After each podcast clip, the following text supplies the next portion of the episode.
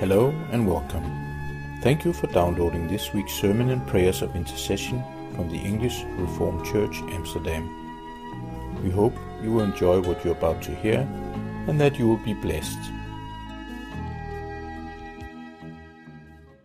Let us pray.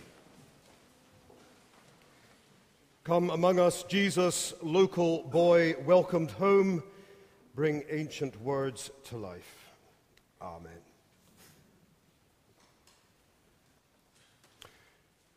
One lesson that politicians might learn from recent world events, if they didn't know it already, is beware of campaign promises.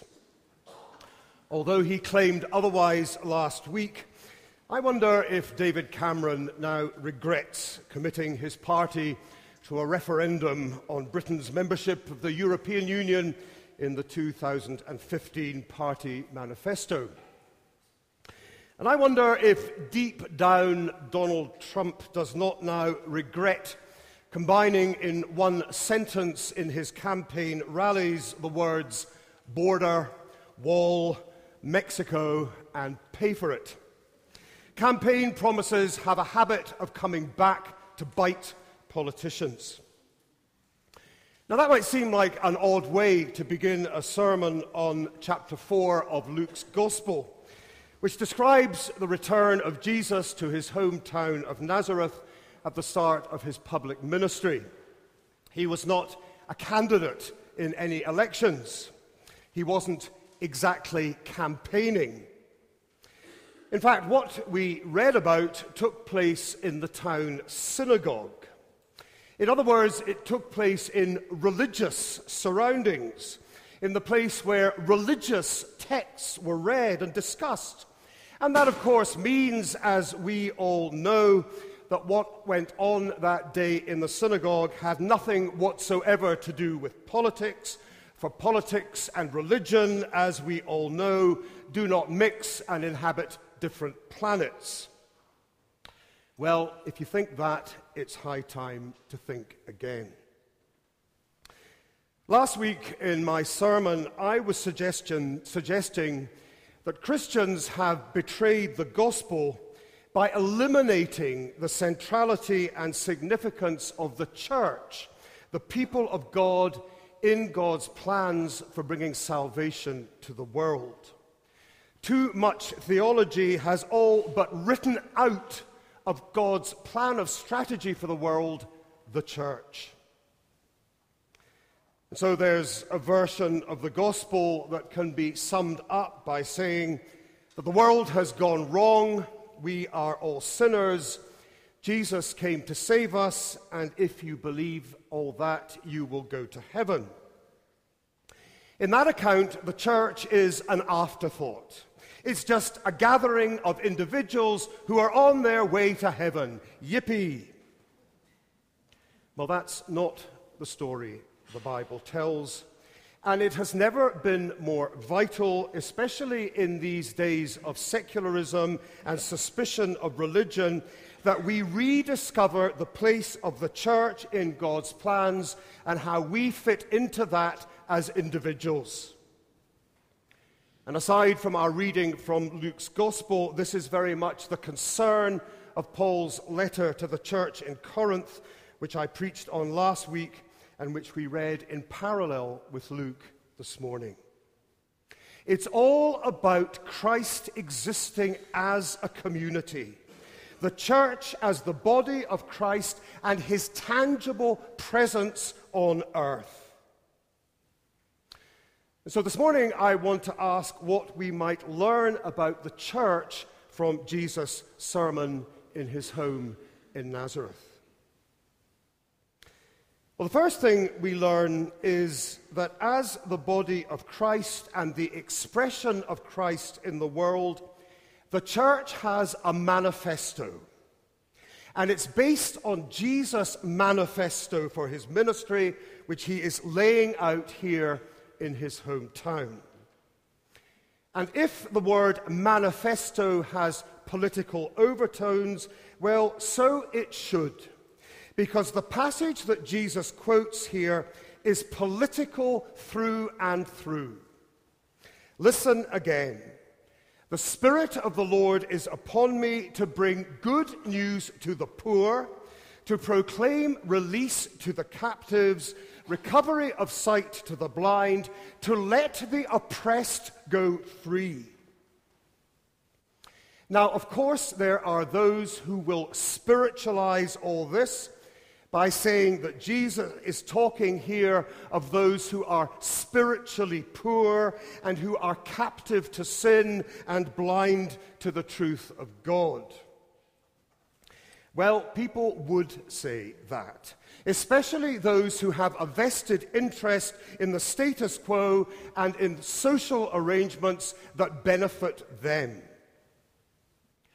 But to suffice to say, that if this message, which Jesus lived out in his ministry, had been intended to be spiritualized and depoliticized like that, then Jesus would not have ended up being crucified but would have ended up in a retirement home for benevolent rabbis who had some interesting things to say about God and the spiritual life and the importance of being nice to one another. No, crucifixion was for political subversives, and in this sense, Jesus fully deserved it. So, poor in this quote from Isaiah means poor. Oppression means oppression. The oppression of those, that, the oppression that comes to those who end up at the bottom of a society that is ruled by mammon. So that's the first point. The church has a manifesto that is based on Jesus' manifesto and it's political through and through. The second thing that we learn about the church from this passage is that the church has a language. A language. And let me explain. Jesus quotes here from the prophet Isaiah, who refers to God's servant who will let the oppressed go free and proclaim the year of the Lord's favor. Now, what does that mean? The year of the Lord's favor. What is that referring to? Well, in order to understand that, we have to refer to an institution in ancient Israel that was known as the Sabbath year. In ancient Israel, the Sabbath was not just a day once a week, but it was also a year every seventh year. And the Sabbath year was good news for some, and it was less good news for others. The Sabbath year was good news, first of all, for the land, because the land lay fallow and rested. The land could rest and not be exploited. It was left alone every seven years. But the Sabbath year was also good news for slaves because they had to be released. You could be forced into slavery for six years, but the seventh you were liberated. And the Sabbath year was also good news for those who were in debt. For every seven years, debts were written off.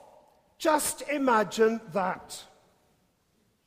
And then every seven years, every seventh Sabbath years, in other words, every 50 years, there was what was called the Jubilee year in which, as in the Sabbath year, the land lay untended, and slaves were released, and debts were cancelled, only as well as that, any land that had been sold returned to its original owner.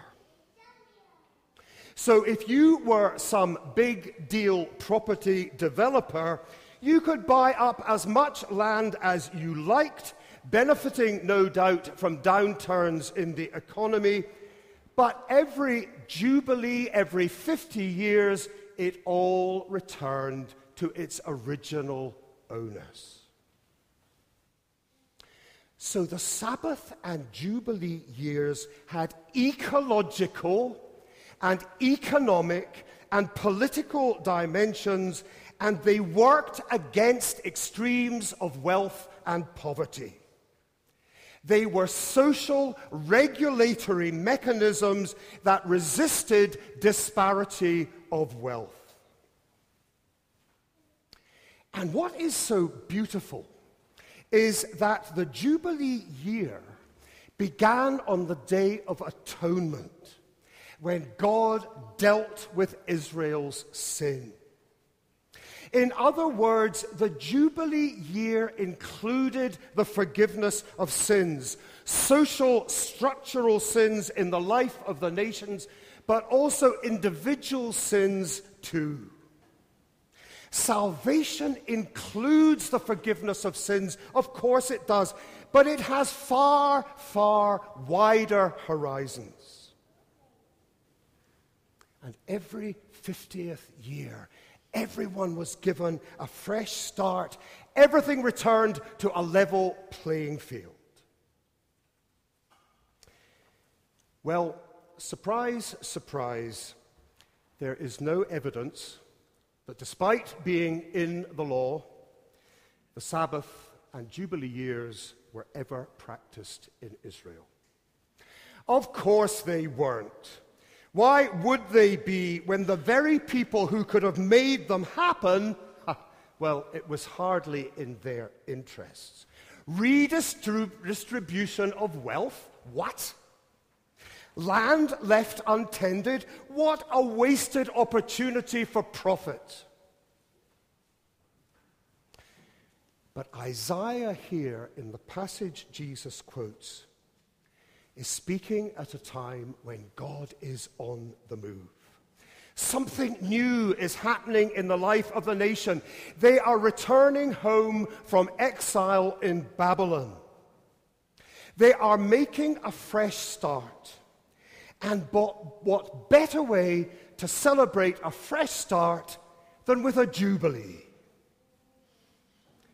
And that's why Jesus chose this passage that day in the synagogue. Because he is proclaiming too that with his arrival, God is doing something new. God is back on the scene. Today, this scripture has been fulfilled in your hearing. In effect, Jesus is saying it's a fresh start, so let's celebrate a jubilee. And I don't think that Jesus was meaning this literally. He had neither the power nor the authority to literally declare a jubilee.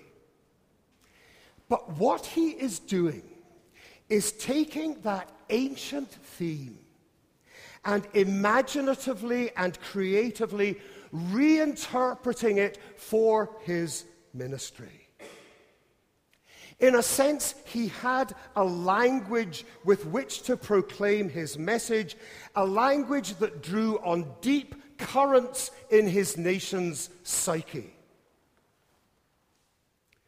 And so too with us as the church.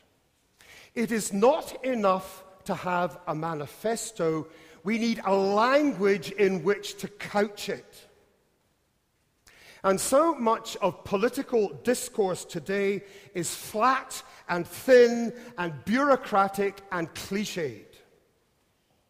We talk of peace and justice, but these terms need to be filled out and enriched by being embedded in foundational stories and traditions that give them depth and power.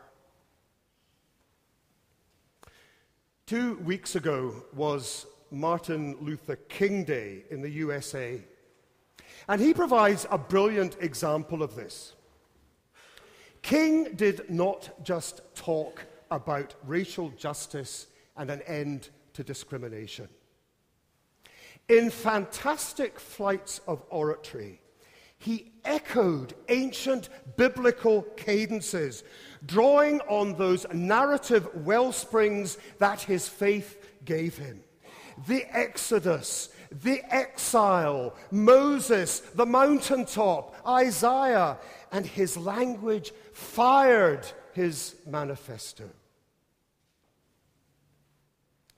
And so, with us, the church has a language of its own. Yes, we join with the world in speaking of justice and peace, and they are part of our manifesto.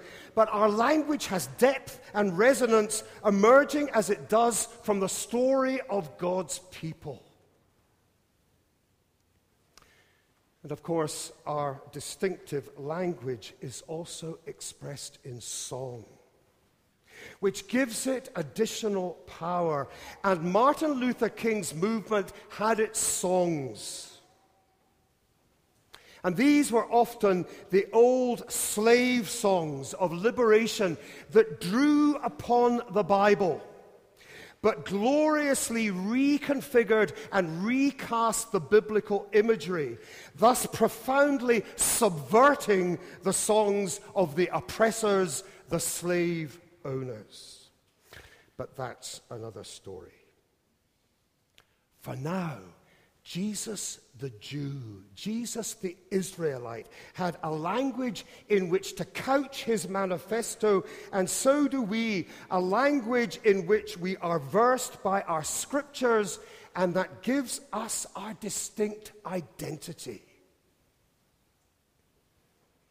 And that brings me to one last final point. Along with its manifesto and its language, the church that is shaped by Christ has an identity that is shaped by the Jubilee. And in these days of secularism and church decline, the church faces a massive identity crisis. In a post Christian society, who are we? Who or what is the church? What does it mean to be the body of Christ? Well, maybe we could begin to answer that by following Jesus and taking the Jubilee as a key to who we are. We could follow Jesus by creatively and imaginatively reinterpreting Jubilee for our time.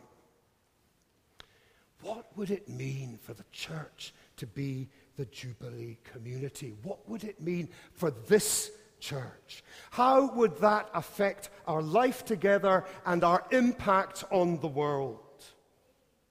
How would it influence our mission?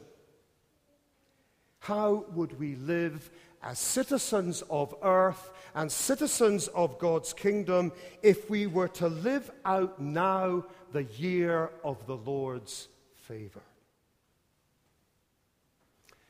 How would it be if we were actually to believe that back there in Nazareth, in the synagogue, on the Sabbath day, the Lord rolled up the scroll and declared, Today, this scripture has been fulfilled in your hearing. Amen.